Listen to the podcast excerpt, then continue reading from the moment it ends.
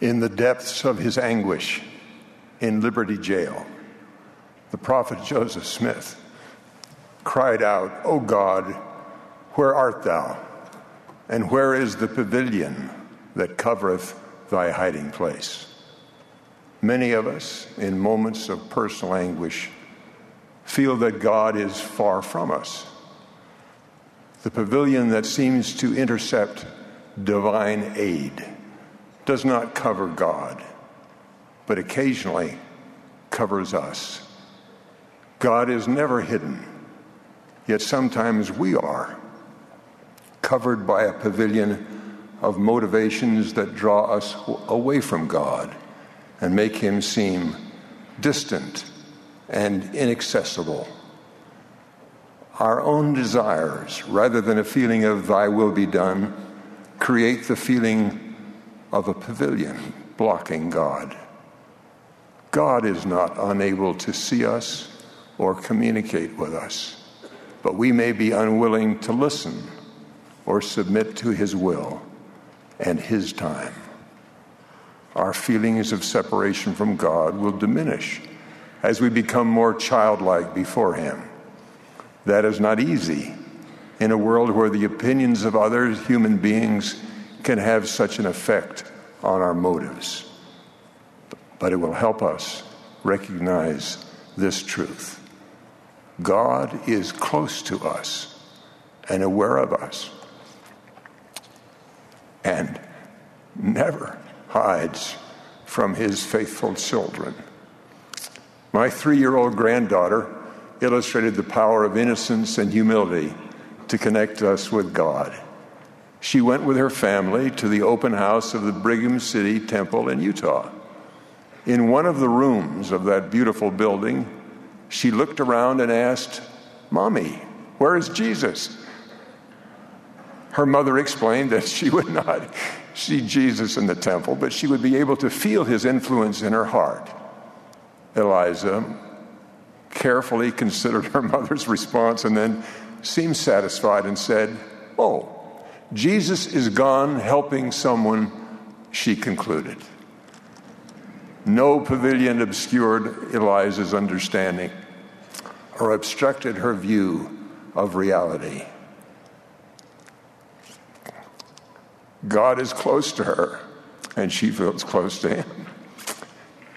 She knew that the temple is the house of the Lord, but also understood that the resurrected and glorified Jesus Christ has a body and can only be in one place at a time. If he was not at his house, she recognized that he must be in another place. And for what she knows of the Savior, she knew that he would be somewhere doing good for his Father's children.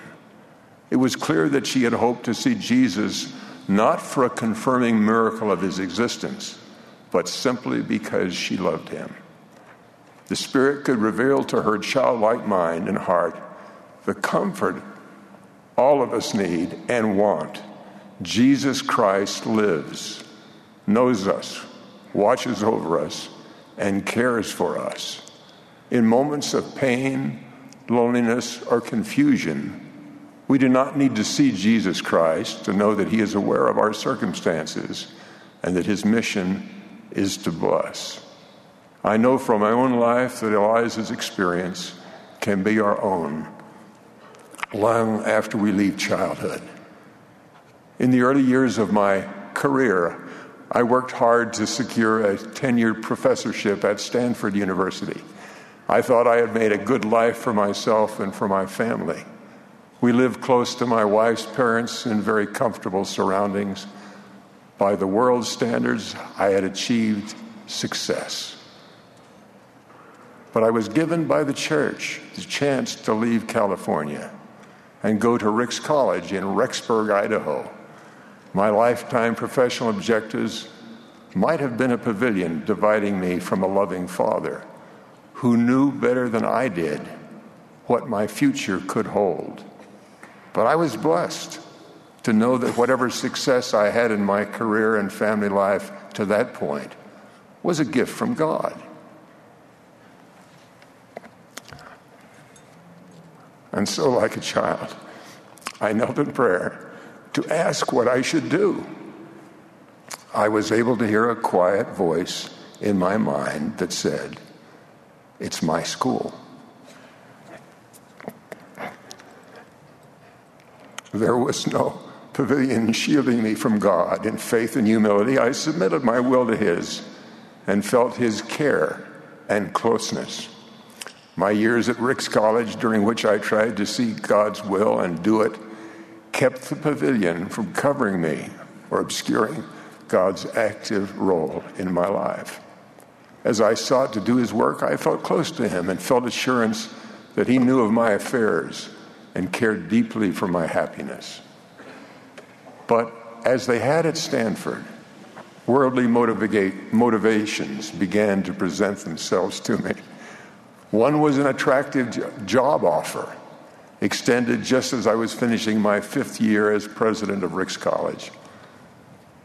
I considered the offer, prayed about it, and even discussed it with the First Presidency. They responded with warmth and a little humor, but certainly not with any direction.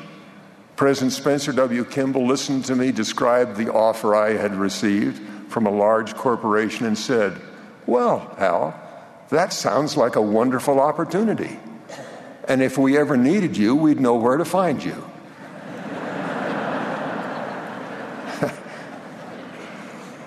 They would have known where to find me, but my desires for professional success might have created a pavilion that would make it hard for me to find God and harder for me to listen to and follow His invitations.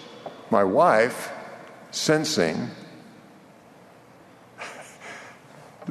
I had a strong impression, but she felt that we were not to leave Ricks College. I said, "That's good enough for me." But she insisted wisely that I must get my own revelation. And so I prayed again. This time I did receive direction in the form of a voice in my mind that said, "I'll let you stay at Ricks College a little longer." My personal ambitions might have clouded my view of reality and made it hard for me to receive revelation. 30 days after I was blessed with the inspired decision to turn down the job offer and stay at Ricks College, the Teton Dam burst nearby. God knew that dam would burst and that hundreds of people would need help. He let me seek counsel and gain His permission to stay at Ricks College. He knew all the reasons that my service might still be valuable at the college and in Rexburg. So I was there to ask Heavenly Father frequently in prayer that He would have me do those things that would help the people whose property and lives had been damaged. I spent hours working with other people to clear mud and water from homes. My desire to know and do His will gave me a soul-stretching opportunity. That incident illustrates another way we can create a barrier to knowing God's will or feeling His love for us. We can't insist on our timetable when the Lord has His own. I thought I had spent enough time in my service in Rexburg and was in a hurry to move on. Sometimes our insistence on acting according to our own timetable can obscure His will for us. In Liberty Jail, the prophet Joseph asked the Lord to punish those who persecuted the members of the church in Missouri. His prayer was for sure and swift retribution. But the Lord responded that in not many years hence, He would deal with those enemies of the church. In the 24th verse of the 121st section of the Doctrine and Covenants, He says, "Behold, mine eyes see and know all their works, and I have in reserve a swift judgment in the season thereof for them all. For there is a time appointed for every man, according as his work shall be." We remove the pavilion when we feel and pray, "Thy will be done, and in thine own time." His time should be enough for us, since we know that He wants only what is best. One of my daughters-in-law spent many years feeling that God had placed a pavilion over her. She was a young mother of three who longed for more children. After two miscarriages, her prayers of pleading grew anguished. As more barren years passed, she felt tempted to anger. When her youngest went off to school, the emptiness of her house seemed to mock her focus on motherhood. So did the unplanned and even unwanted pregnancies of acquaintances. She felt as committed and consecrated as Mary, who declared, "Behold, the handmaid of the Lord."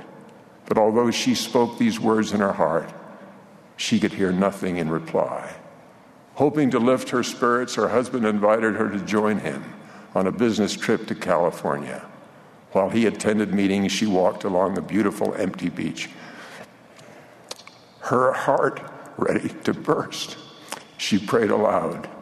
For the first time, she asked not for another child, but for a divine errand. "Heavenly Father," she cried, "I will give you all of my time. Please show me how to fill it." She expressed her willingness to take her family wherever they might be required to go. That prayer produced an unexpected feeling of peace. It did not satisfy her mind's craving for certainty, but for the first time in years, it calmed her heart. The prayer removed the pavilion and opened the windows of heaven. Within 2 weeks, she learned that she was expecting a child. The new baby was just 1 year old when a mission call came to my son and my daughter-in-law. Having promised to go and do anything, anywhere, she put her fear aside and took her children overseas. In the mission field, she had another child on a missionary transfer day. Submitting fully to heaven's will, as this young mother did, is essential to removing the spiritual pavilions we sometimes put over our heads. But it does not guarantee immediate answers to our prayers. Abraham's heart seems to have been right long before Sarah conceived Isaac and before they received their promised land. Heaven had other purposes to fulfill first. Those purposes included not only building Abraham and Sarah's faith, but also teaching them eternal truths that they shared with others on their long, circuitous route to the land prepared for them. The Lord's delays often seem long. Some last a lifetime. But they are always calculated to bless.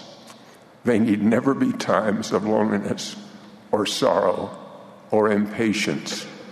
Although his time is not always our time, we can be sure that the Lord keeps his promises.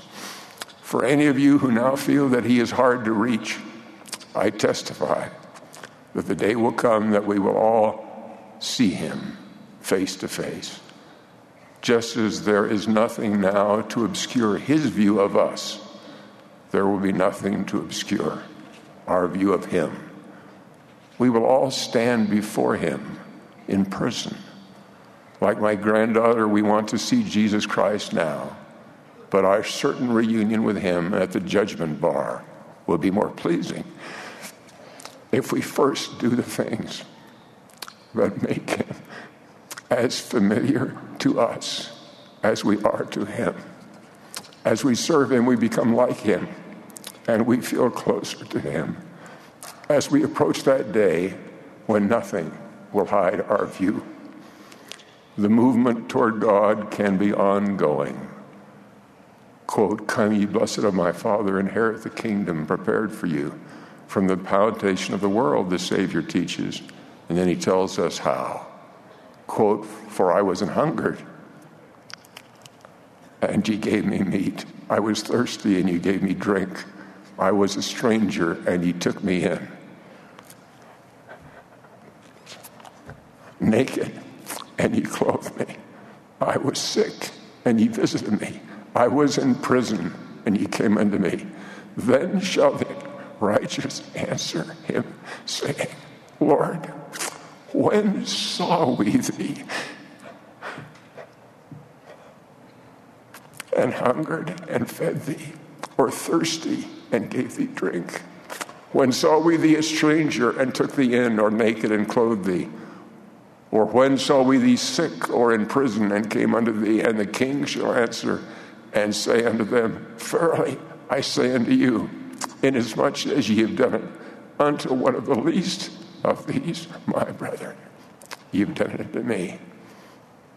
As we do what he would have us do for his father's children, the Lord considers it kindness to him, and we feel closer to him as we feel his love and his approval. In time, we will become like him, and will think of the judgment day with happy anticipation. The pavilion that seems to be hiding you from God may be fear of man rather than this desire to serve others. The Savior's only motivation was to help people. Many of you, as I have felt fear in approaching someone you have offended or who has hurt you. And yet I have seen the Lord melt hearts time after time, including my own. And so I challenge you to go for the Lord to someone, despite any fear you may have, to extend love and forgiveness. I promise you that as you do, you will feel the love of the Savior for that person and his love for you, and it will not seem to come from a great distance. For you, that challenge may be in a family, it may be in a community, or it may be across a nation.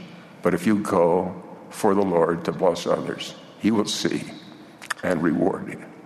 If you do this often enough and long enough, you will feel a change in your very nature through the atonement of Jesus Christ. Not only will you feel closer to him, you will feel more and more that you are becoming like him. Then, when you do see him, as we all will, it will be for you as it was for Moroni when he said, And now I bid unto you all a farewell. I soon go to rest in the paradise of God until my spirit and body shall again reunite, and I am brought forth triumphant through the air to meet you before the pleasing bar of the great Jehovah, the eternal judge of both quick and dead. Amen. If we serve with faith, humility, and a desire to do God's will, I testify that the judgment bar of the great Jehovah will be pleasing. We will see our loving Father and his Son as they see us now, with perfect clarity and with perfect love. In the sacred name of Jesus Christ, amen.